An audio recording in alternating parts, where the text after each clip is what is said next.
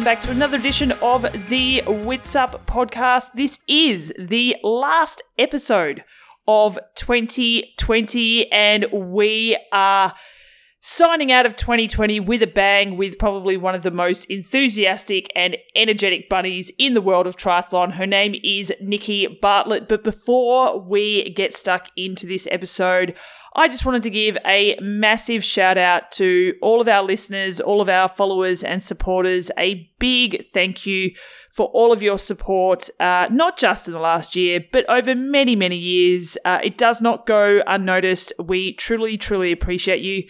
Uh, and also to the people behind the scenes uh, here at Witsup as well. We wouldn't be able to produce the content that we do uh, without the team effort that it requires. Um, I guess that the hub of the group. Uh, Laura Siddle, Jordan Blanco, Molly Supple. Uh, they're kind of the, the hub, the team. And then we have a, a host of contributors as well. I'm not going to list them all here because we'll be uh, here for quite some time. And I know you want to listen to Nikki Bartlett. Uh, but once again, thank you to all of our contributors as well. So a big, merry shout out to everyone out there. Thank you for your continued support. I hope you get the opportunity to catch up with friends, family, and loved ones over the holiday break. Uh, and give yourself a break as well. Look after yourself. And uh, yeah, we're going to have a bit of a breather too for a couple of weeks. And we'll see you again in 2021 just hit the brakes for a few moments. Or, I mean, I should say just lightly squeeze the brakes. You never slam on the brakes uh, on a bike because there's a good chance you'll go over the handlebars. So just let's just say we'll lightly squeeze the brakes, just to give them a little squeeze. Uh, just while I interrupt or before we get started with the podcast today, uh, because if you have not signed up for the Witsup Weekly Word, that is our weekly newsletter, make sure you do. Just jump on the website, it's in the top right hand corner of the website. Uh, you'll see it says e news sign up. Uh, make sure you do. We're going to hit the ground running again in 2021, sharing all of the news stories that we find interesting in the world of triathlon, but also outside of triathlon as well. Uh, and they're stories that we think uh, that you will find interesting. So just sign up, jump on the website, and we'll see you back here in 2021. Oh, now my child is awake, but that's okay. That's what the husband's Authentic. for. Yeah, exactly. uh, Nikki Bartlett, it, it has been a minute or two, you and I trying to get our shit together to, to record a podcast, and we actually got through an entire hour, what, about a month or so ago, and realised it didn't work. I think it's actually 90 minutes. oh, gosh. And then the first 30 minutes of this episode is just us talking about uh, technology and um, is it is it is it fair to say technology is not your greatest um, of skills? Well, obviously, because I didn't know what Quick Player was, so the fact that I didn't know what it was it just shows that I just don't use technology. I'm technophobe, complete technophobe. I am. Good thing you've got an amazing partner uh, who knows a little bit uh, about technology. That's for sure. Definitely, she comes. She always comes and helps. Um, now, I remember from our last episode, you two are actually engaged, right? Yeah, we're engaged. It's been a while. um, we've got plans for what I'm, I call is our gay games. You're, okay. okay. wedding. um, I need you to elaborate. We need, well, we need more than 15 people there, and you know, it's a bit touch and go. But we always have like not an excuse every year, but always like well, you know, it's not a good timing now. But we've been saying that now for five years. So And then and then a global pandemic. Yeah, and then we've just spent wedding money on a car, so maybe have to pause a little longer. Um, okay, so so the gay games. Why the gay games? Am I am I picturing? I'm just trying to think of all the weddings I've been to in all my years, and like things like giant Jenga have been popular yes. at weddings. Um, at our wedding, we had totem tennis for the kids, although the adults That's end so up good. playing it. Is this what we're talking about with the wedding? It's going to be a lot of a lot of games. Yeah, so my mind always thinks like blah. So that in my head, I'm like, there's going to be an official like 10 minutes, you know, little ceremony. And then there's going to be a massive field full of games for kids, any age group. It's going to have like, you know, human Jenga. It's going to have two different bouncy castle sizes. It's going to have like sumo wrestlers. So basically, just putting all the wackiness into this field of just playing basically for like 10 hours. and, and then, like, you know, like little van, like little fish and chip vans or um, uh, picnic stalls, ice cream vans. Um, yeah, so it's going to basically just be a massive games day. I love it. Does Bex know this? She kind of does, and she just, like in life, just nods and agrees. Okay, okay. but secretly, deep down, she wants the gay games to happen in a big festival manner. I like it. And weddings are meant to be a party, celebration, fun. So I'm I'm all for it. We had lots of stupid things going on at our wedding, so I'm I'm I'm team Nikki on the uh, game ga- gay games. Yes, get in there. but yeah, basically every year I add to more, you know, extreme nature of our activities. So like more different wacky games are coming into it. But to be honest, we're using fancy dress so much this year. We're going to have half the fancy dress stuff we need anyway. I love that you're talking about your wedding. And when you said fancy dress, I thought you meant a like a nice fancy wedding dress, but no, no, you. I literally mean dressing up in a wacky way. Okay, let's talk through that then. Fancy dress. Now, I've seen very early on in um, lockdown for for you lot over there, you dressed up as Spider Man, um, or do we say Spider Woman? I don't know. I don't know. Everyone just thought it was a man, and then I spoke, and they're like, "Oh no, it's a woman." but it was one of my favorite things to come out of the um, the lockdown was you running through your town towns plural um, in the Spider-Man costume, and not just kids loving it, but adults loving it too. How did you come up with the idea? I know, I actually, yeah. Well, well, I was there like at the beginning of lockdown, like, what can I do in this time? Because, you know, sport can be selfish. And I was like, what can I do? And Bex was asleep and I couldn't sleep. And it was like 12 o'clock at night. And I just went on Amazon and looked on fancy dress. And by the way, fancy dress costumes are expensive, like yep. so expensive. So first of all, I wanted Mr. Blobby. Mr. Blobby's fifty-one pounds, so I was like, "Oh, it's a bit steep." Wait, so what's what's what's Mr. Blobby? It's just like I don't know. It's a kids program here in the UK, which oh. maybe it was just back in my time when I was a kid, but it's like a massive blow up thing with dots all over it. Um, it's just massive. but actually, in hindsight, after what I'll get onto in a bit, is that actually big costumes are really hard to run in. So Spider Man was perfect, so I could just do all my running training, sit in it, and run for like anything up to two hours. I was going in. in the suit up to two hours.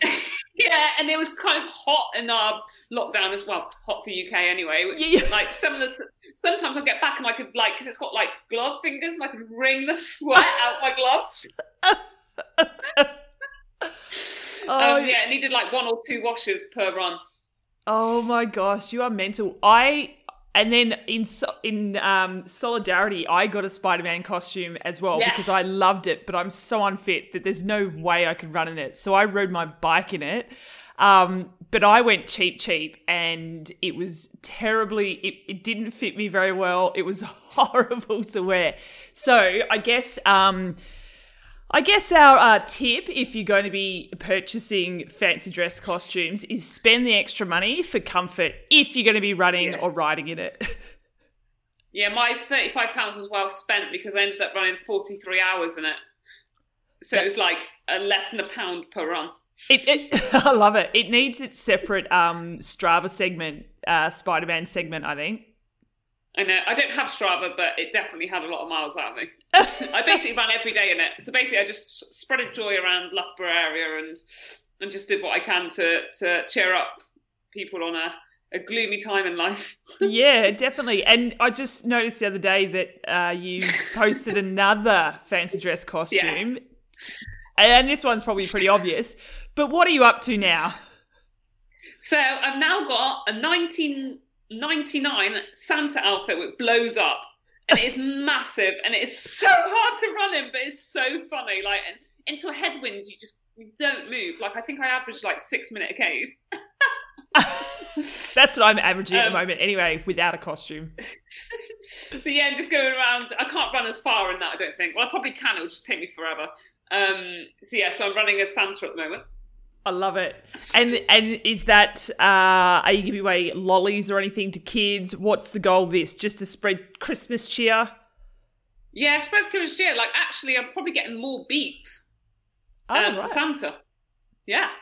Yeah, because everyone's in the mood. Everyone's in the um in the holidays mood. Yeah, like we caused a traffic jam on our first run. What do you mean? well, like I went through the main estate and then the main road that kind of goes out to the motorway, I just did an out and back section on there. And everyone was beeping, going woo out their windows, but because everyone's doing it, everyone's slowing down. It just ended up causing a line of basically stop traffic. oh my goodness. You're nuts. Um, Nikki, I wanted to, and obviously we don't talk too much about triathlon, but it's going to come up in conversation. I do want to talk to you about this year, and we did talk Yeah. about this on the the episode that is in a black hole somewhere in the world of technology. Um, but but when we spoke over a month or so ago, um, it was obviously before Challenge Daytona, uh, but you'd done a few, I guess, local kind of races. The PTO had managed to get a couple of races or had managed to uh, support a couple of races. Uh, and you've been racing on Zwift all year. Um, you, in terms of what this year had has looked like, you've actually you seem to have had a pretty successful year in terms of racing, whether it be in real life or on or on Zwift. Is that is that fair? Yeah, it's been good. It's actually been one of my best financial years as well, in a strange way. Um, yeah, it's been a great year. I've got everything I could out of the year and maximised any opportunities what have come come up. Um, learnt lots, developed a heaps load as an athlete. So I feel like I'm well set up for 2021. Fingers crossed that it's a, a little bit smoother than this one. But yeah, I'm going to aim for a later season, I guess, next year, just to now because I'm on South Africa's already been postponed, so there's not too many early season races to, to aim for. So, so yeah, this year's um, set me up well, hopefully for next year, and I've kept myself motivated. I'm in my off season now, and I've always wanted a Christmas off season, so it's actually worked out really well. Yeah, Yeah, right. it's been good. So Yeah. for and I'm going to call you the woman that doesn't say no because I feel like you say yes to everything and you do everything and you do everything with the same amount of energy um you know every single day you just you just go go go go go so what does an off season look like for Nikki Bartlett It's actually re- that's a really timing um, quote there because I actually feel like I haven't stopped since Mm. getting back from Daytona. Um, but that's mainly because, well, leading up to a key race, sometimes I just write a massive to do list of all the stuff I need to do after the race. But I always say I'll never leave my tax returns till December, and every December I'm doing my tax returns. So that was, but the the hard part of um, this time right now is that we're so jet lagged. Like we got over. I'll never ever get an overnight flight back over this way as well because coming back this way is horrendous, and then doing it over a night as well. So like by the time we went to sleep Tuesday night, our last sleep was Sunday night. So you've oh got wow the you've got yeah you've got the horribleness of coming back this way, but also with a whole night's sleep loss. But also I never sleep the night before race or after the race, so I'm I've been so sleep deprived, and we've been struggling with jet lag massively. Like I've been going to sleep at like 4 a.m. and waking up at 12 p.m. But then Uh-oh. feeling almost like hungover. So then I'm like coming around at like two o'clock, and then it gets dark here at four. So I'm like, oh so it's been so bizarre. Um, but yeah, we've uh, we've done our tax returns. We bought a new car. We've I've done my mainly my massive list of to do list. Um, I'm just quickly buying my Christmas presents because I've definitely left them till last minute. So my brother's thirtieth, so I'm sorting that out as well at the moment.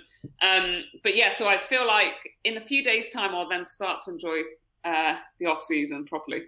Oh my gosh. Yeah, your to do list sounds as hectic as every other part of your life. Um, and I say this because um, do you remember the first time that we met? Was it Kona? Yeah. Yeah, it, was, it must have been Kona. It, it definitely was Kona. And I was like, oh my god, it's Steph.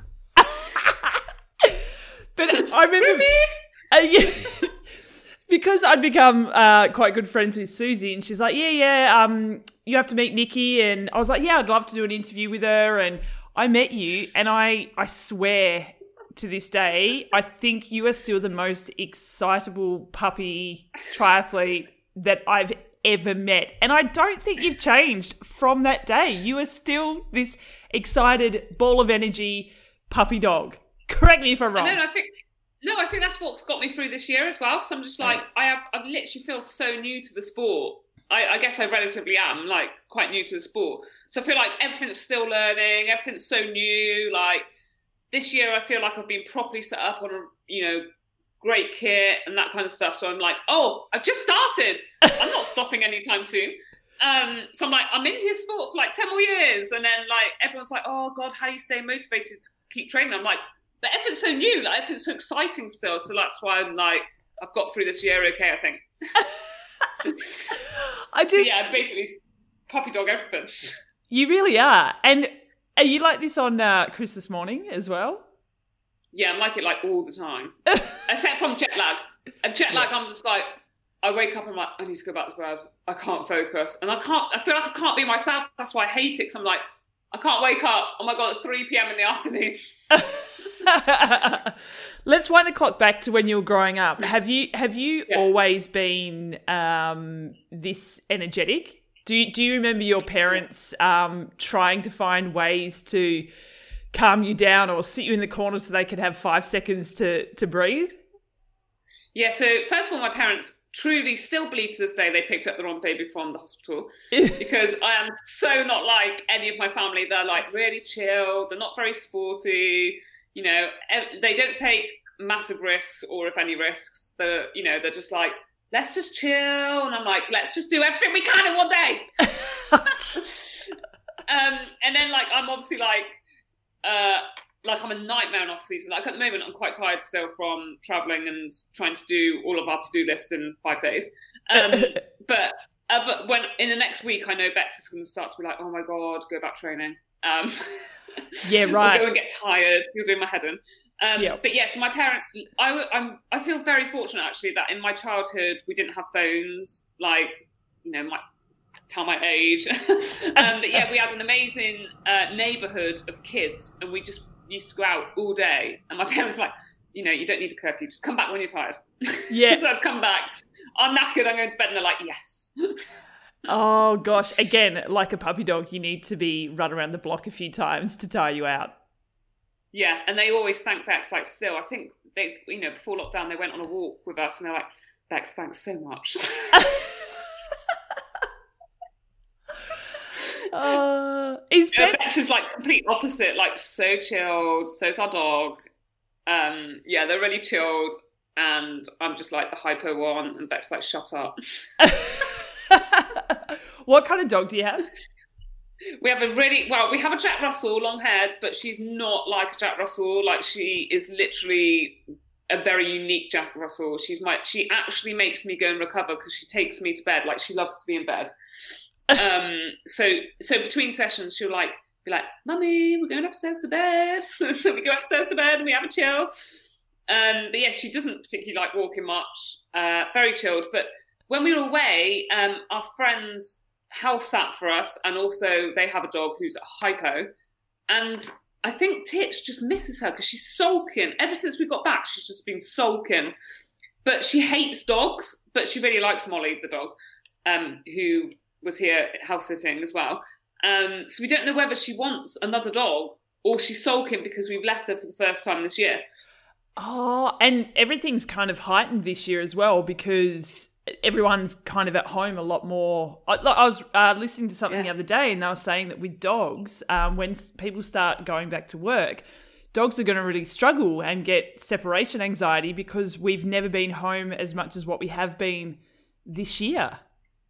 Oh, totally. And T- Tish is kind of um, spoiled because she loves all the homes we take her to when we're away. So she goes to Bex's parents who live on a massive playing field farm area with yeah. dogs and she goes and rolls in muck and everything all the time. Um, but yeah, so she, we don't know if she's sulking because we've been away and she's yeah. like, um, I'm not used to you going away anymore. Or she's like, I need a dog in my life. But she hates dogs, so we just can't decide what to do. So we don't know if to get a dog or not. Ah, yeah, and it's not something that you can really test out, can you? I'm like, talk, Tish, talk to us. Come on, tell us. My gosh, Brett started showing me photos of border collie puppies the other day, and I was just like, no, we do not need another dog. We're struggling to find a dog sitter to go away for Christmas, you know, as it is. So we do not need Yeah. a second dog. Um, I know, but it's so tempting. Oh, mate, absolutely. Would you get a rescue So dog? yeah. Well, that's what we're looking at. So whilst I Mm. haven't been able to sleep through the night, I've signed up to every single adoption page ever going. Um, and uh, I think Susie got her dog. I can't remember what um, international. I can't remember where she got hers from, but Bex's mum got one from Roma- from Ro- Romania. It's quite, and uh, I think there's some coming up at the moment, and there's one that you can apply for. So I might apply for it. It's very cute. I Uh, bet. but we don't know what the breeds are. So like, what we're applying for? We don't know. oh, really? It's a surprise. Well, no, it's not. But we just don't, we're not very knowledgeable dog breeds. Oh, okay. It's a surprise! It's a huge dog. It's going to take up your whole house and wreck it. it's a great day. A great day, and then a Jack Russell in your tiny Yeah. little um, house. Oh my goodness. Oh, that's funny. Um, okay, let's go- let's go back to growing growing up. Uh, you're you're Yeah. out of control, full of energy. um, wh- what kind of student were you? Um, because Well, no, Steph. yeah. Terrible. Well, I mean, I can take a guess based on what I how I know you as an adult, but also what I was like as a student as well. And I, I found that I'd get bored really, really easily, and that's when I used yeah. to be. I wasn't naughty. I was just I was cheeky. I think because I'd Mm-hmm. you know I'd get stuff done, and then I'd just be bored and have all this energy. Um, and yes, and then be told to run around the oval at lunchtime to to burn energy. But I assume you might be a little bit the same. Yeah, I reckon if we were in a class together, we'd be expelled. um, I guess, yeah, it depends if we go down the truth bit or I slightly take an edge off it, but I'll probably just tell the truth. So, yeah, it was a nightmare. Um, so, basically, yeah, so basically, um, I had no attention span at school. Um, you know, I scraped, I think I got like four GCSEs. I just got into sixth form because I played sport. And they were like, you need to you know, buckle up because I started drinking early as well at like 14, 15 years old. Like when I was in year nine at school, I was as tall as I am now. So Right. like I looked really old really quickly. So I could get into clubs at like 15, 16. Oh. Um, I found a group of friends who also loved the nightlife. So we were out all the time. Like I had no interest in school, no interest in career. I just wanted to be drinking, and to the point where like you couldn't remember nights out, kind of drinking. Yeah. Um, so I scraped through to sixth form, and they were like, "You- "Nikki, you need to buckle up. Like, what are you doing with your life?" And I was like, "I have no idea what I'm doing with my life." Um, Yeah. and then I, I got into the uni, got into uni, and that kind of saved me because it made me well, n- not first year. First year was I nearly got kicked out. Um, but then once once they threatened me you need to get kicked out, then I then I properly got my head down because they were like, "Yeah, you got forty point zero three percent in your first year, and you know anything below forty, you're getting kicked out." And I'm like, "Oh my god, I am on the edge here."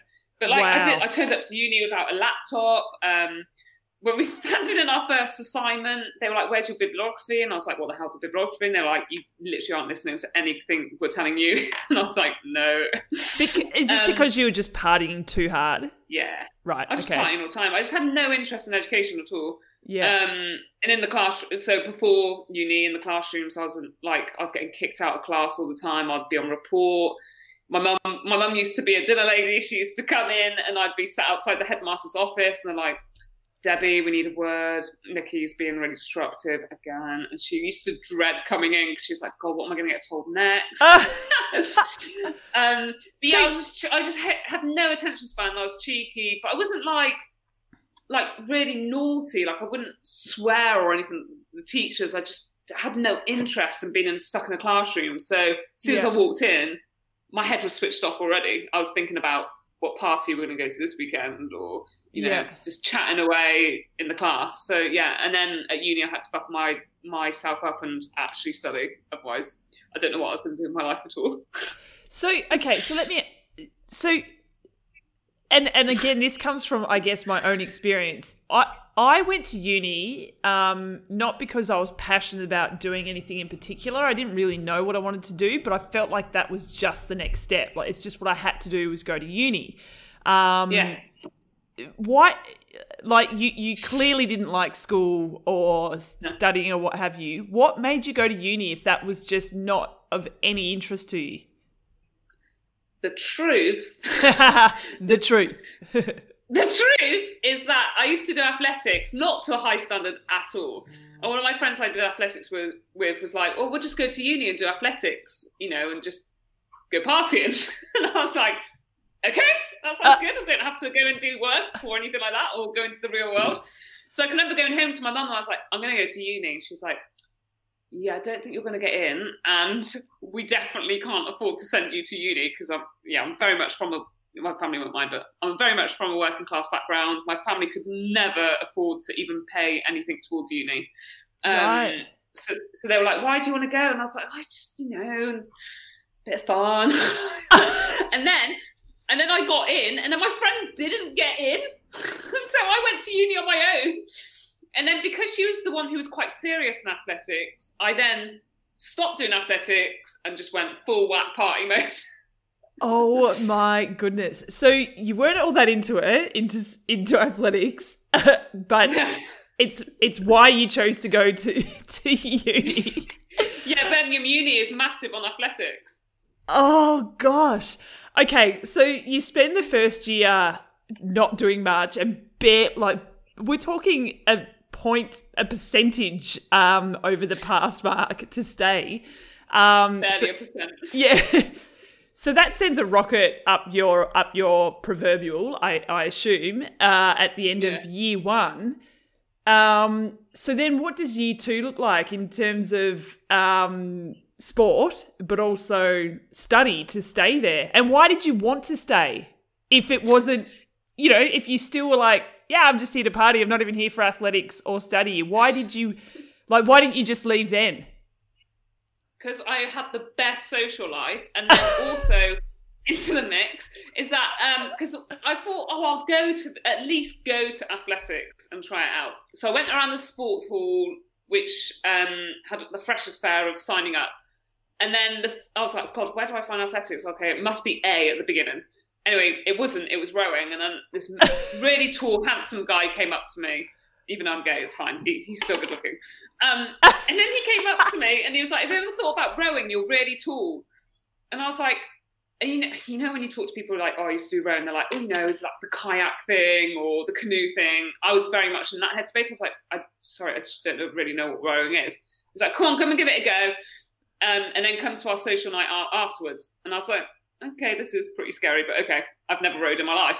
Um, so I went and did the initiation, which was basically it was like a relay team on the row machine, and then you got off, and then you ran up the, what was at the time of Birmingham called a Muirhead Tower. It was basically this falling down tower that had like 17 flights of stairs, and you ran up, run down, run up, run down, and then you did it as like a little race, and then you just took your party clothes there, and then you went straight out. So you've got no food, you've done exercise, go straight out drinking, and we just got absolutely wrecked. And I was like, yeah, this is the sport for me. I was like, you work hard, but you party harder. I'm in. Oh, And then the oh, wow. athletic social, you went training, you obviously went home and hydrated, and then you went out for a meal, and we were in bed by 10. I was like, nah. Right. So, oh gosh, you're funny. So you're still being led by the partying. Yeah. Wow. So that's why I took up rowing in my first year. So I had a group of rowing friends, and I had a group of like halls and uni friends. And then in second year, I stayed in a nine a nine person house, and we all Ooh. had other halves. And I don't think the front door was ever locked. It was like party house central. And through that year, we started to get quite like because I learned how to row my first year, and then the second year we were developing quite nicely, and then um, it started to get a little bit more serious. And I stepped back on the drinking a bit.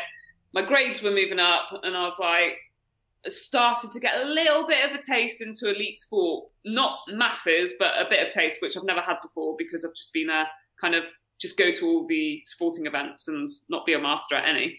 So then I started to be like, oh, this is quite fun. I, I'm enjoying this. And then we just kind of developed, and then uh, we qualified for the European um, University Championships, um, and we all stayed. We decided our boat, our own boat, our four of us would stay all summer, get a part-time job um, each, and uh, just basically smash ourselves in rowing training, and we came second and beat uh, what at the time was a GB under 23 boat. So we did really well, and that was my first taste. Then in third year, I took it quite seriously. Yeah. Uh, went on to the Girls for Gold initiative in 2008, which was to find future Olympic hopefuls, and I got on, fast tracked onto the GB Rowing World Class Start System just after I graduated. Um, so then I went into rowing from there, hoping to then go to the Olympics. Uh, wow. And it's a bit of a turnaround. and then I also did quite well in my degree. okay, so we've been we've got kind of been laughing about how partying was the uh, the reason you got into it all. Um, but obviously, like you you're partying pretty hard right now. Looking back at it, is it something that you feel if if you didn't find rowing and find that competition, it it could have gone down a pretty rough road? Do you think? Oh, definitely. Like, and especially in school, like when I was 15, 16, I was hanging around with some people who weren't the best influences in life. Mm. Um, and definitely, like, I was drinking, like, especially at uni, like, in my first year, like, five nights a week. but, like, to right. the point where you can't remember nights out. Um, yeah. And, you know, I'd wake up and I'm like, where's my bed? I didn't make it to the bed tonight. I made it to our front room. yeah, right. Um, to that kind of state. And I'm like, I'm fully dressed and I think that's when smoking was allowed in clubs still, but there you just think of smoke, um, and yeah, you just like, yeah, where am I? What am I doing? And then you know, the next day's you're hungover and you can't really do anything. And but yeah, mm. so I definitely had like from the age of fifteen to twenty, maybe twenty, so like five years binge partying, and, yeah. and then I've done all that. And I do find it hard to touch alcohol now because it's I feel like it's a t- slippery slope. um, so yeah, yeah, I don't drink much at all anymore. Yeah, right. And and when you were so when you started to get a bit more successful at the rowing um, uh, and and at studies, do you remember it being a conscious decision to say, "All right, I need to um, shut down partying ways," or did it just kind of evolve, you know, over time because the rowing became more intense, so you just couldn't actually, you didn't have the uh, energy to go out partying? Yeah, and I took on more responsibilities. Like I was working part time as well, and I was also mm. Doing some voluntary work in the sports uh, coordinator role at the University of Birmingham. I was taking on more roles within the Romans set up, like captain kind of roles. Um, and yeah, I just had my first little taste of what elite sport could be like. What my one of my friends actually, I think it was in second year. Yeah, in second year, took me on a on what I went onto, so onto a GB Rowing World Class Start camp. She was allowed to take a pairs partner, and I went out with her and I got smashed, like literally, because it was all endurance based. Like a lot of people think rowing, the G- I don't know if they, they might have changed their system now, but when I was on it, it was a lot, a lot of mileage. Like, yeah, so much mileage. But I, at uni, we are very much high intensity, short mileage, just around trade, just around like all your commitments at, at uni. So I went on that camp, got absolutely smashed, and I came mm-hmm. back and used like a month off to recover. Wow! And then it, that that was the bit where I was like, God, that is what elite sport looks like. Um, and then in third year, like started taking it more seriously. And then my friend was like, "Mate, this Girls for Gold initiative's come up. I think you should apply." And to be honest, if she hadn't pushed it on me, I wouldn't have applied, and I would have gone because I started my PGCE after uni as well uh, to to be a, PE teacher. So I definitely would be. I wouldn't be in triathlon, no way. Yeah, right. So, so what was the pinnacle in rowing for you um, in your rowing career, and then why the transition to triathlon?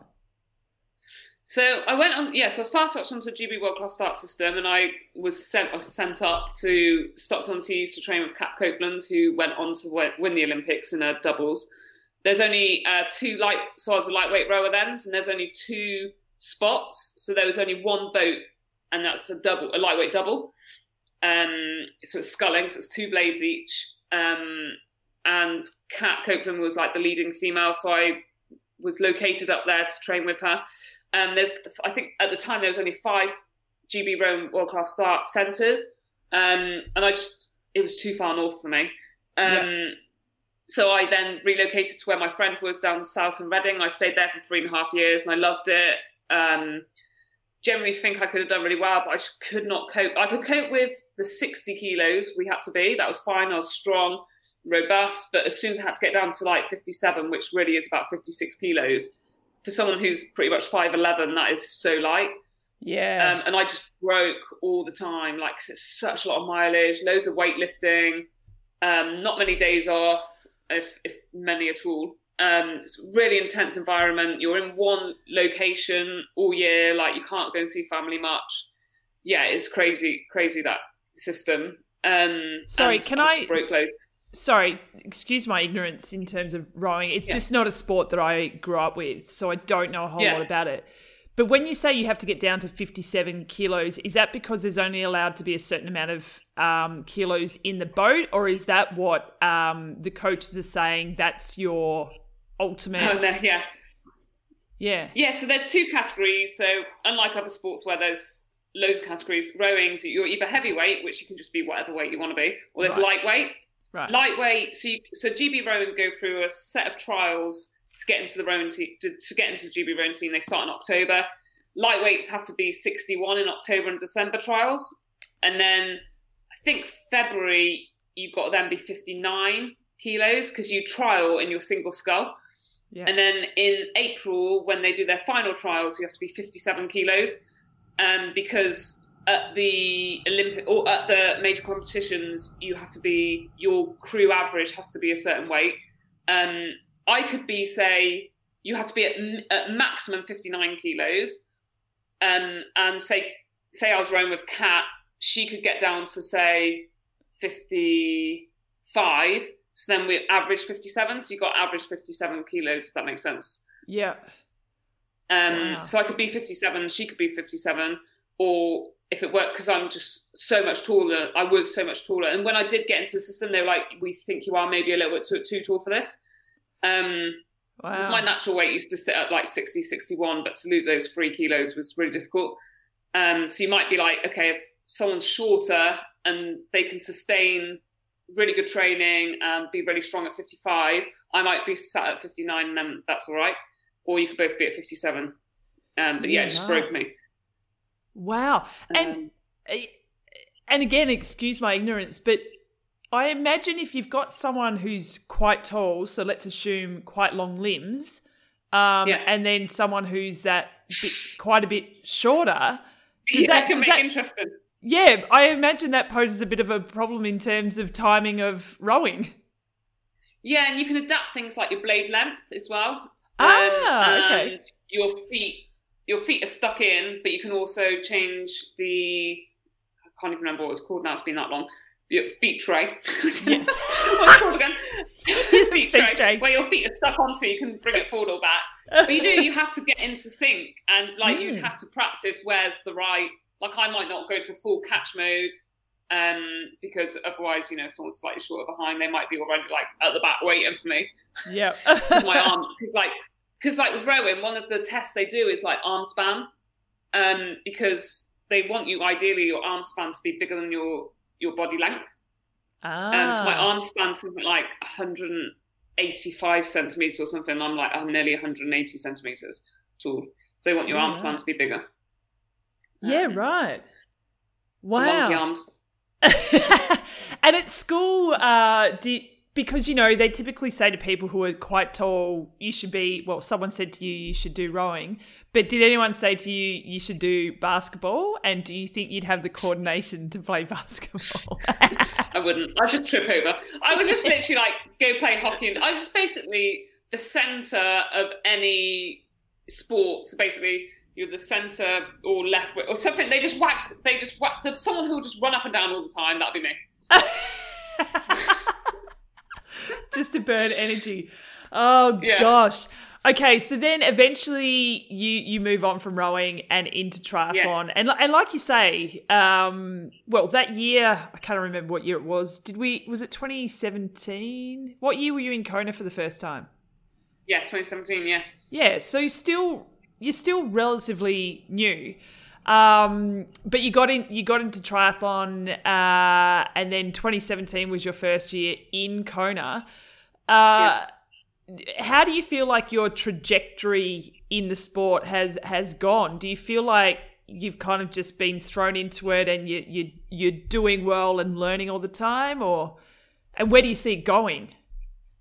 Yeah, like I think um, I think I have quite a, a slow one compared to sometimes a lot of people who come in and just like straight win in their first one year or two. Mm. Uh, it's taken me four pro years to get my oh no, three or four pro years to get my first uh, Ironman win at Lanzarote in 2019. Then Ironman Laoghaire 70.3 in 2019.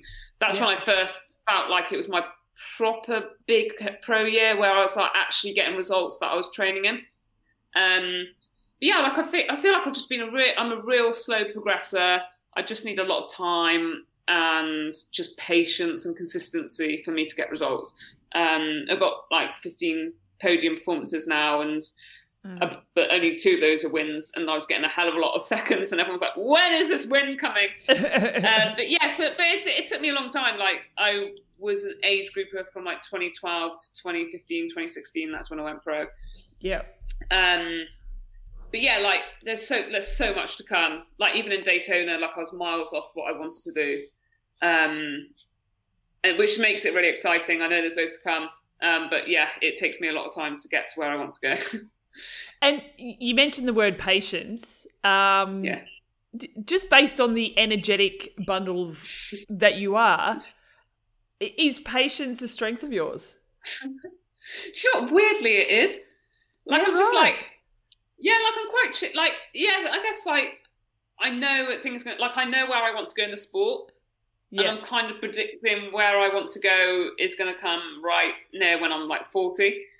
Um, yeah. So I'm fully prepared to be in it for the long run. Um, and I really enjoy what, what I do, and I'm motivated to get out of bed every day because I love it. Um, so I'm not. I don't feel like I'm in any rush. Um, I'm very thankful for the body I've got because yeah, I've had touch wood, two years now, no niggles, no injuries. Mm. Um, so I've been able to train really consistently.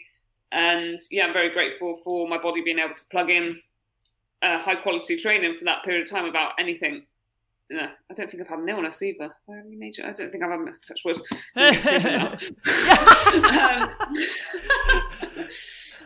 uh, but yeah, so like I know, like I know I'm in it for the long run. Like I know that's that's elite sport. Um, uh, I'm friends with Vicky Holland. I used to go that when I used to do athletics. She was doing like national, international athletics then, and national swimming. And I've seen how long it, it took her till she was 28 to get her first major medal at the Commonwealth Games, uh, when she got a bronze. And she's been high elite in in running and swimming since she was like 15. Mm. And so yeah, it's taken her like until she was nearly 30 to get her first major medal. So I, I, I'm a, I definitely admire those kind of stories because those are the ones that we kind of need to reiterate to kids and the future generation that it's actually a really long game. Like you don't just turn pro and you get all your wins the next year. Um, and there's a lot what goes on behind the scenes that people don't see, and mm. that's why I like to be a true, like try and be as true as possible and transparent as possible on social media and just tell the truth because you know, you don't want to give false hope to people like, oh, like that elite sport person, they have it all lucky. They can just win all this, that, and the other. I'm like, whoa, like it's, it's a lot. It takes a lot to get to that level. Yeah. Um. So yeah. So so yeah. I'm I'm definitely patient and re- uh, I'm looking forward to the next ten or so years. Yeah, I love that, and uh, it's you just reminded me of uh, having a conversation with Rinny. It was it was quite a few years ago, and she was saying to me, it's so interesting when people say to her, um, oh, you know, you're an overnight success. And, uh, you know, when she went to Kona and she came second for the first time she ever raced in Kona, you know, obviously over the iron distance. And she sort of said, the thing is, people people easily forget that I've been in the sport for a really long time. She raced short course for a long time and, did, you know, didn't have the most success there and it just built up over years and years and years yeah. of resilience um, and just and continuing to show up uh, it's just that then when you start winning people you know people recognize you uh, but just assume that you've kind of come from nowhere. Daniela Ryf was kind of similar. She she did a lot of years in oh, ITU, well, yeah. and then stepped up. And sure, she she hit the long distance um, with a bang, but um, I think people like you say, they see the the shiny new things and just think that it's it's come to people overnight. But it's years and years, and even with you rowing for years and everything as well, that's all been building up uh, to where you are today. Yeah, definitely. And like I've been playing, even though I was a drunken, crazy kid, like I still played, I still play sport, and even to like, um, like, uh, and people are like, oh, how have you stayed injury free for two or three years or whatever? I'm like, well, but as a kid, like I went to athletics, and even though I, you know, I wasn't hugely successful, and I just went for the social, I still did like twice a week an hour of drills, bound like bounds and exercises, stairs, hurdles, just a humongous amount of drills, um, and core stability stuff. Like we did really a massive amount of core and circuit work when I was a kid, and I had that all leading up, which is massively helpful for now. Like loads of impact um, in the lower limbs, which has helped me to, to this day. So it's like it's not Yeah. like I've started triathlon. And this is you know all from just when I started triathlon, but it's Mm. ac- actually everything built up. And even just like stuff. If I did not do rowing, there's before triathlon, there's no way I would have coped with the demands of triathlon in in, Mm. a, in a mental capacity way. Yeah, that's interesting. Um, so I want to go back to your parents, and you alluded to this early on in our chat that you, you're you're quite different to your parents, uh, who weren't who weren't into sport or who aren't into sport. They're very chilled and everything. What? So, what do they think about what you do now? I guess for a living, um, and and what what do you actually take from them because you are so different? I guess. I swear, every time I tell them what I'm doing, they're like, Nikki, like, you just be normal? it's basically their first thing because I remember when I went and I told them, oh, I'm doing rowing at uni. They're like, Nikki, it's like a rich man's sport. What are you doing? Like, you, you know. yeah. And I'm like, no, it'd be fine. They're like, can't you just go and do frisbee? you know, so, or like carry on doing athletics where you just wanted to buy a new pair of shoes. oh Um, gosh. And then I was like, yeah, I've stopped rowing. I'm going into triathlon. Probably worse than rowing. Yeah, what do you what do you think? It, because it is quite, I guess, aff- two affluent sports. Uh, what do you Yeah. think? What do you think is more costly, rowing or triathlon? Well, mm, I'm going to say triathlon, definitely, actually, because rowing, you buy a boat, which is probably, you know, about 10 grand, you know, like getting onto your bikes. Yeah, right. Um, and transporting, like, you'd get that, you know, a, a lower co- cost. The triathlon's just like endless, isn't it? Like, you buy a new bike, and then already I'm looking like, I want to buy a new front end. For, well, I didn't obviously buy the bike, I got supported by that bike. But I'm Yeah. looking at, you know, a new front end of my bike next year, and if no one can support me with that, I'm like, looking into the cost, I'm like, Jesus, just for front end of the bike. um, like it's never ending. Like, and then you're just, you're just looking for these because like like so many good professional athletes now. The margins are so slim Mm. that you need to be going into each race just knowing you've done everything you can, and there's no oh I could have done this or that. Um, so I just feel like the cost is never ending. So I'm going to say triathlon, definitely. Yeah, uh, yeah, I agree. Not that I know much about rowing, but I feel like there's there's only so much you can do to a to a boat, right? There's Yeah, I, you, I mean, I assume you can't always buy new foot. What do you call them? Foot plates. no, they, they, definitely stay in for a good couple of years. There's just always something else in triathlon. There's just always. That's the thing.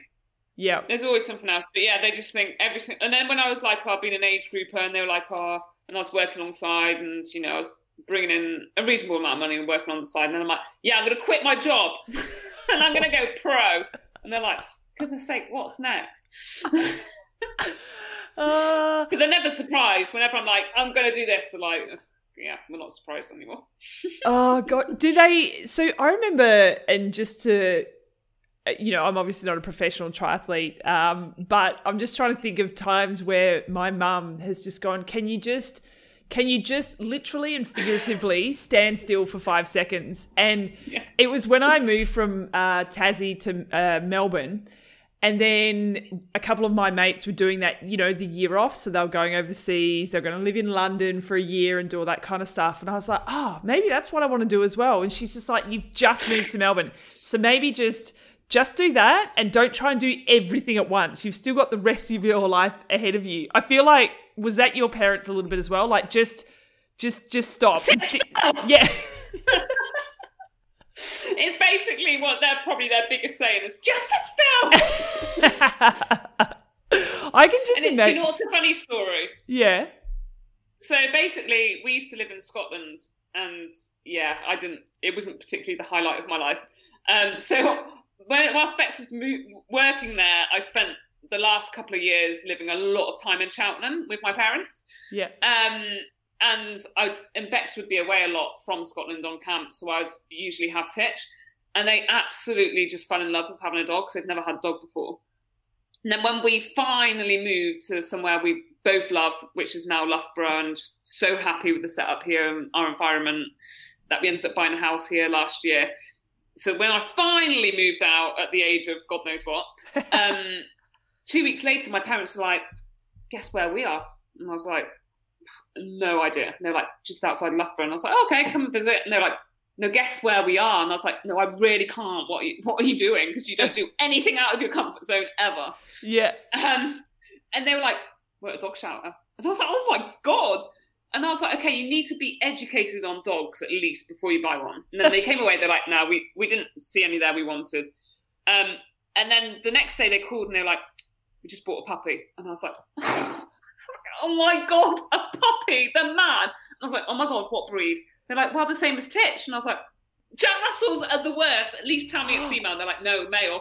Oh So they no. got Jack Russell, male puppy, and I was like, she, like literally, I was like, Mum and Dad, do you realise how much more hard work this is going to be? They're like, No, it'd just be like Titch. And I was like, No Jack Russell is like Titch. Like no other terrier is like Titch. And they were like, We've ba-, and then when they uh, for after two weeks, they're like, We've basically got you now back as a kid. and he's still as hypo, and it's so weird. He won't grow. So he looks like a puppy and he's two years old and he acts like a puppy still. And they're like, it's never ending. It's never ending. oh gosh, the the empty nesters have just thrown a Jack Russell back in the mix, and I love it. Yeah.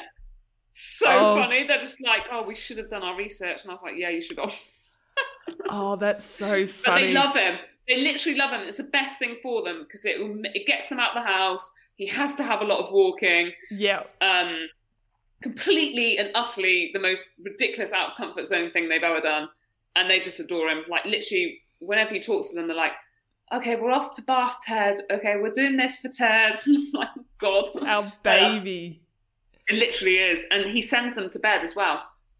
Oh my goodness. Well, so I, I mean, I think it was it was meant to be. You were meant to have a chilled out Jack Russell because you needed that influence in your life, and clearly they needed the traditional kind of Jack Russell to Yeah. to get them to do things that they probably wouldn't have done. So it was it's all worked out perfectly.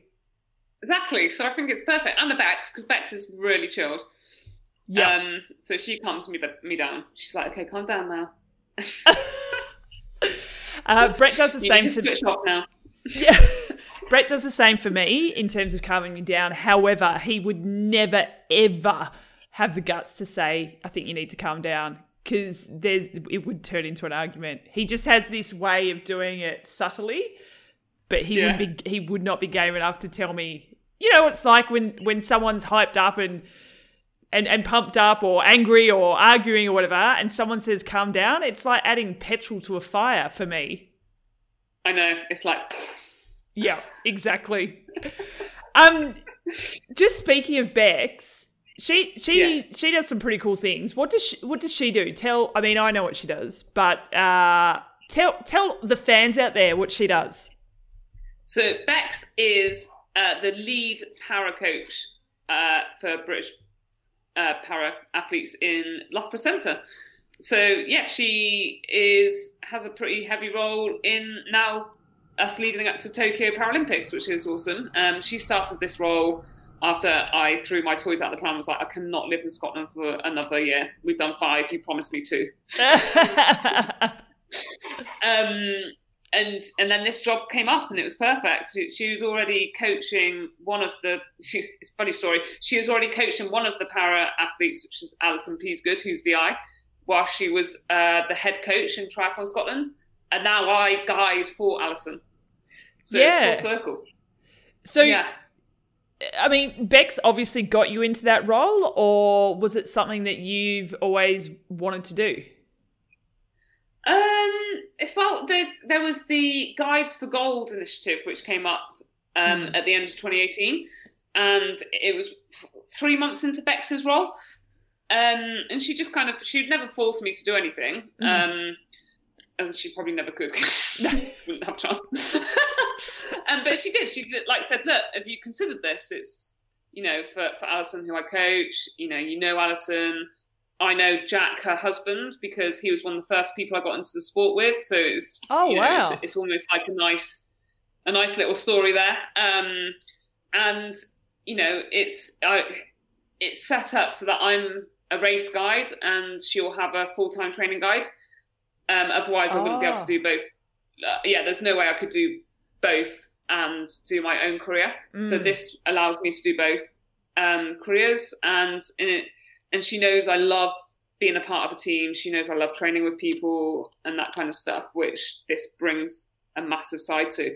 So that's kind of how it all came up. And I didn't know if it, to be honest, like when I entered, I'm very open about this. When I entered the trials, I was like, I don't know if I want to do this, Mm. um, but I'll give it a go and see where it goes. And I just loved it um, and got stuck right into it. And I was like, yeah, no, I definitely want this role. So yeah. I could get it. So VI vision impaired. Yeah. Uh, yeah. So So you've had Amy on your podcast as well. yeah, yeah. Who, who's Yeah, she, so is she your rival? Your team's rival? yeah, she's she's one of the athletes we race against. Yeah, for sure. Yeah. So I've learned a little bit, obviously, through her. Um, but Yeah. how does it work? So I assume, obviously, you need to practice uh, t- together before you go into a race. Like there has to be some kind of Yeah.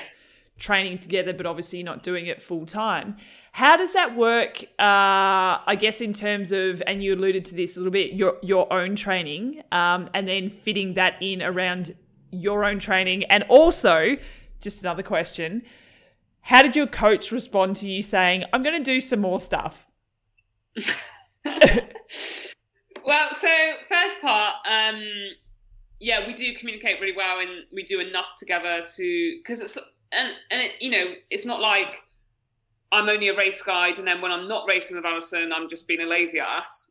Um, like I'm on the TT bike in an aggressive position, so I'm getting used to that, which is then transferred onto a tandem. Like I'm racing individually, so I'm getting a lot of racing experience. Um, it's not like I'm not doing brick sessions on my own. So when there's a race coming up, an important one, Alison, she lives in Scotland, so she'll come down and we'll just do the key stuff together. Like Right. open, like when we're swimming, Alison's tethered, so she's um, we've got a tether from my leg to her leg, and she likes it where we're in sync swimming. Yeah. So we'll just practice doing that, and then we'll practice going around buoys in the pool. We'll get practice, um, you know, touch turn, t- not touch turn, sorry, touching when I'm going to speed up. So, say for instance, in a race we got dropped on feet, like uh, we got drops off some feet. We'll have communication to get back on feet.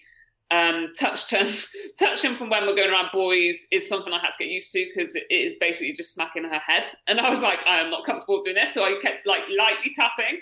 She's like, Nah, that's not enough. Um, Wow. So just just practicing like race scenarios. Like if we've got people on our feet and we're like, Nah, we don't want to be dragging you anywhere.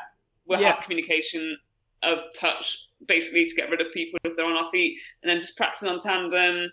Um, think it I can't remember what winter it was, but there was one winter where we did quite a lot of tandem work and and went on camps. And it's just like honestly, when I get back onto it, I'm just I'm comfortable on it. It's not like I'm not Yeah. comfortable, but we will practice a lot of skills like dead turns. And then when you've done a dead turn, coming out your saddle together and putting a burst in, that kind of stuff. yeah. Um, going around tight cones and and yeah, we'd practice more skill sides rather than just kind of putting your head down and doing efforts. It's more Yeah. the skill side we're trying getting in, and we don't practice running too much because it's pretty pretty simple. Yeah. But one of the keys, from what I understand, is you need to chat a lot. So you need to A be lot. telling her everything. So I mean, you were you were made. You were made to be a guide You're for a vision someone who loves talking. um, but it's quite good because, like, for their races, when we go to their race, it's completely different to like an Ironman race. Like, you'll barely get to see the Ironman course before. You're very lucky if you can remember some of it. Whereas for their course, like, there's been races where it's like five, and considering their bike section's 20k, Yeah. like some of the times there's like five laps. So like, so when you do a course recce, Yeah. we can end up doing an hour on the laps. And so we've practiced like 15 times. So, you know, you'll spend the first three laps just talking to Alison through the corners, leaning into the corners so she can feel it. And then by the end of the course recce, we're trying to get it down to me just giving like one word um, communication. Ah. so that, because she, at the same time, she also wants me to be absolutely annihilating myself on the bike. So Sure. she doesn't want me like talking her through all the technical stuff. So yeah, we'll do it so that um, she can have a really good feel, so that on race day she's really confident with the course, Yeah. um, which is a great unique thing you can do on that side of the sport because obviously it's a sprint distance. So on which in an Ironman you just like you can't, you can't remember any of the course. Yeah. Um, so yeah, so that's so that's all the stuff we we practice leading up to a race, and then she have a training guide to to get her through the the day to day grind. Yeah. I I assume um by doing this and really concentrating on your bike handling st- skills because not only do you need to figure it out yourself but you need to be able to find ways to communicate that. So I guess it's reiterating what you need to be doing on the bike. Is it a fair assumption that your bike handling skills in general have probably improved? Uh, yeah, like I quite like technical courses. So like when we did Daytona, I was like, oh, Yeah, yeah. I need some. I love the technical side of cycling, like, um, and I don't want that to ever be lost in races. yeah. Um, so I really enjoy the technical stuff. Like it is a lot of pressure when you're doing it with someone on the back who you could potentially throw off. Like that is Yeah. quite terrifying. But you've got to then relax, which Mm. teaches you to relax in really stressful situations because yeah like you get onto so sometimes we'll go up to a racetrack or some kind of race circuit thing. Um sorry bex is alison's coach. So bex will set up like all these cones everywhere and she's like okay this is the circuit you're doing. You get into a new place you don't have a clue how to kind of get around these corners successfully and you've just got to stay really calm. So it Yeah. also teaches you to stay calm under pressure which is something which you need to to learn as an athlete as well. Um, and also Sure. show like at any point if I show I'm not not confident in the situation to Alison, she'll then tense up, and that means she can't perform the skill properly either. So you've got to learn to be even if you're trying to blag being confident, you're just like yeah it's fine. Um, yeah, you just got you got to learn to like have confidence in yourself to deliver stuff. And sometimes like I will be like okay I just want to go off on this and do it on my own first to feel it yeah. and then I'll chuck you on the back. Um, so yeah, it's just it's just yeah, it's it's great to learn new stuff and be challenged all the time because you are always challenged. There are situations that happen in races which you're like that wouldn't happen on my own in another race. yeah. Um, I know you know stuff like your shoe could fly off your bike or what happened in my first race. Oh my god, it was horrific. I literally thought I was going to get sacked straight away. so um, our first race was in Milan in 2019. It was just a practice race before we started our Paralympic qualification, which didn't end up happening. Um, Mm. And we went, and we, Alison literally talked me through every single scenario, what's gone wrong in a race or a training session, which could happen in a race before. She went through every single one, and she said, "This is how you resolve the issue, the situation if this happens." So I was like, "Okay." So we practiced that for like the whole of winter. Anyway, we we were sat on the pontoon waiting for our start, and all these weeds come down this rowing lake we're in, and I was like, Alison, just to make you sure you're aware, um, there's a lot of weeds which have come in front of us, and we're just about to start, and they're really wide, and I cannot go around them. So anyway, we went off into them, and the tether within 20 meters of the race flies off. Oh, no. and I'm like, shit, I've lost my athlete. Um, it is my first race, and Alison's now detached from me, and she's probably panicking, and Yeah. so am I. Um, so I was like, okay, we didn't talk through this scenario. This has never happened. This has never happened to her ever. yeah. So I go back, I get the um, tether, swing it back on me, make sure she's attached, look up, and I'm like, the whole of the field must be at least 150 meters away from me, like the past the first buoy and beyond. yeah. And I was like, this is my first race. I'm going to get sacked. but I was like, it wasn't my fault. The tether came off in the weeds. um, so anyway, luckily we managed to still come out the water first. Um, oh gosh. and yeah, we came out the water first, but I had no idea what headspace Alison was going to be in. She could have been like, for frick's sake, this is your fault, even though it wasn't. Yeah. Um, and so I had to learn how to stay calm and and yeah, I think I delivered it all right, but it was wasn't until the second lap of the bike I was like, I need to concentrate on actually pushing this bike now rather than just trying to keep us both calm from what happened. Yeah. Um, so yeah, you learn new situations all the time and and how to adapt on the spot because yeah, in a race, let's be honest, has anyone ever had the perfect race? Well, I definitely haven't. and there's always something that goes wrong where you're like, oh my god, what do I do now? Or you know, a tactical move where you're like, I don't know what to do quite now. So you just yeah, all those things, all those key skills are great to, to transfer to your own racing and to, to Alison's racing. Yeah, that's awesome. Wow, what a story. Far out. I know. um, hey, we're going to start wrapping things up, but I, I just I've got a okay. couple more questions I want to ask you before we go. And one of them is, um, what would you tell yourself going back to when you were around sort of 15, 16? What would you go back and uh, tell yourself? Oh God. Do you know what? I, am actually, this might sound a bit crazy and off, off the scale a bit, but I'm actually glad I had all those, I'm actually glad I had all those phases in my life. And because I've learned from each of them and it's made me to who I am today. Like I had all that partying, so I'm not even tempted to touch booze because I know it's a very slippery slope for me. Mm. By the way, I'm not an alcoholic.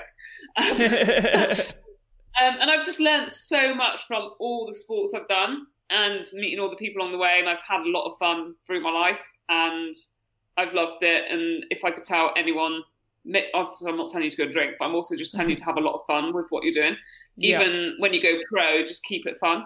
Um, there is no one one rule. Like I look at other people and I'm like, wow, they live such a, a strict pro life. Whereas I love to jazz it up and like, I'll take my long run into the Peak District where there is no pace. Your pace is probably seven minutes a k because it's so hilly and you know it's rocky and you know sometimes it might not be two hour long run. It might end up three and a half hours because you get lost. Like I like to keep it fun and just light-hearted in many areas, but I do work really hard um, mm. alongside it. But yeah, just keeping things fun and and different and spicing things up. And yeah, there is no like when I look at some what some pro athletes lead, life they lead, I'm like, I don't think I could do it that strict mm. and be in the sport for a long period of time either. Yeah. Um. So yeah, I think I've taken the fun from from my younger years and kept it, but just without the booze. and I like that. I think we're we're all kind of learning that um, you've you've got to enjoy what you're doing and have fun with it. Um, it certainly, obviously, works for you. That's for sure. Mm. And yeah, and and you know, some people might be like, "Nah, I need to follow a strict program. I can't be going off course or anything like that." So it's just whatever works best for you. Yeah, definitely. So, with all yeah. that being said, where where do you see yourself in, t- say, ten years? Still in the sport. Yeah. I'll be the granny. Wait, hang on. How old are you? How old are you at the moment? I'm 33. Oh, mate, you got heaps of time.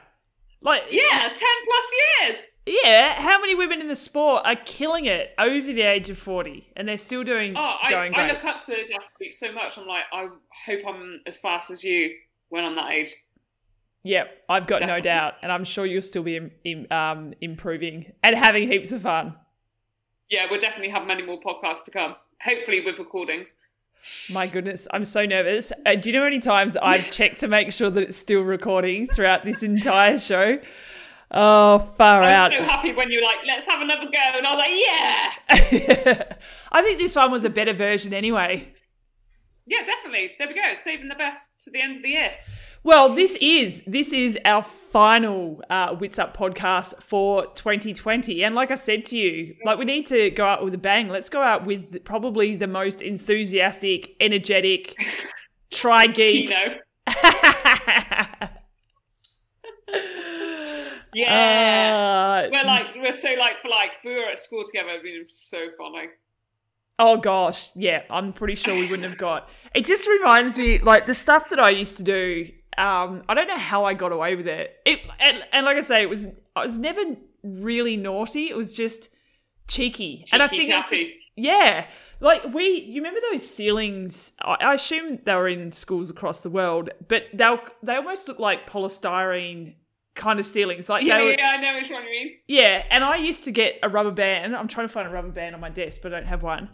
And I would put it around my fingers and then put my pen in it and so it would become like a bow and arrow and shoot pens into the ceiling. And so that's what i'd do when i was bored and the teacher had his or her back turned to me and i'd see how many pens i could get in the ceiling by the end of the session without getting busted. That was the kind of shit that Where i did. my pens? exactly. One fell on them fell on a teacher once so i got busted. Hey That's kind of. Yeah, like I can remember when my mum once was looking for me, and they were like, "Do you know where Li- Nikki is?" And she was like, "Yeah, she's down XX corridor on the teacher's chair, going off the ramp." That's just the kind of like it's not really. No, I don't know. Some people uh, they're goody goodies at school, aren't they? They're like, "My God, that's so naughty," but I'm like, "Nah, that's just cheeky." just cheeky. and and all the teachers liked me, and we I had heaps of fun with them. So that's why I feel like it was cheeky. I was never, you know, I was never sent home from school. I was never, yeah. Okay, yeah, I was sent home. Oh yeah. You, okay, so you what were you sent home for? Uh, pea shooting. Or I'd be like, right, What's pea shooting? you get a, you get a, you get your piece of paper, Oh with yeah, balls, and then go for a pea shooter. and you got sent home for that. Well, we'd write lines, and I'd be like, I'm not writing lines again. I've just written lines from the other Ah. class. um, yeah, there was a few attempts of getting me home. I'm just like, woo, off school. Oh gosh, we used to do that as well. I didn't know it was called pea shooting, but then we also upgraded to you know the little um, raspberry lollies. So we'd bite off little Oh, yeah. bits of that and then put it in there, and so that they'd really stick to other people's clothes or heads or They whatever. really do stick, and especially if you, oh god, the laughs. uh, Nick, thank you so much for joining me at late notice. But what a way to finish up the year with uh, a little Thanks bit of much. a burst of energy. Thank you. Uh, we have a have a great. Um, what do we say? Happy holidays. Um, Yeah. I assume you celebrate Christmas because you've got the Santa Oh, costume. That's a Christmas tree there. Ah, I like really. that. Love Christmas time. This is this is the first year in a while, or not not in a while, but I'm really looking forward to Christmas this year. I guess because we get you know we get to see family and friends um, after lockdown here, uh, and Frankie's at an age where it's just so much more fun with with her. Um, Yeah. where, how are you with lockdown? Where where are you where are you at with that? So we are allowed to be within. We're allowed to come together as three families in one household Oh, um, from the 23rd to 28th. So there's like a section of time Right. we're allowed to be together. Um, so we rotate Christmases. So this year it's Bex's family's turn, and luckily we can all come together safely. And yeah, Bex's parents, and then me and Bex and her brother will just be just be the five of us this Christmas. yeah, right. Um, but, but yeah, it just means I can't then see my family. I don't Yeah. even know when. I haven't seen them for like six months. It's, it's horrible. Um, oh shit, I'm actually going to drop off their Christmas presents tomorrow because we can't even go in their house or anything. yeah, It's just crazy, crazy times. So yeah, it's been pretty difficult, but you know, hopefully, because we're actually in these at the moment. Well, there's new guidelines going out tomorrow, um, Right. but we are where we live in Loughborough in the strictest tier. So we go right up to tier three, and we're in tier three, so we basically can't do much at all. ah, But crap. we did go out for a Friday night out. So we're allowed to go outdoors with six of us. yeah, Um, so we went over to Nottingham because uh, that's where Lucy Gossage lives, yeah, and she's also in tier three. And her, uh, a friend, and two friends, and me and Bex and Alan went out. I was Santa blown up. Goss was a Christmas tree. Uh, there was an Alf, a Rudolph, and a chicken. we went out and a um, chicken. We couldn't go in. Yeah, we couldn't. he didn't have a Christmas outfit, and Goss was like, "Just put my chicken out outfit on." Brilliant. Um, and we weren't allowed to go in a house uh, to chill or anything, so we just went and walked down the streets and went and got a warm cider, and then went and got a takeaway Indian and sat on a bench and ate it, and then went home. Brilliant. Brilliant. That sounds like the perfect night. It was the perfect Friday night out, and there's not many friends you could just like. Literally, it was so normal. It was Yeah. just like, just bring any outfit you got, and we'll just go down and have a takeaway on the street. And I was like, okay, see you there. Uh, I love it. Well, that sounds like fun. Um, it was awesome. Hopefully, you get Just to make see. the most of what you can do. Exactly, exactly. And hopefully you can see your family sooner rather than later. But uh, regardless, happy holidays. Yeah, and you, Steph, have a great one. Thanks for everything you've done this year for women in sports, still, and I hope it all continues successfully next year. Ah, thanks, mate. I appreciate it. We appreciate you. Thanks for tuning in. Hit subscribe, give us a rating, leave a comment, and don't forget if you're not already a Witsup Patreon member, sign up in the link in the description. But above all else, keep yourselves knee deep in awesomeness.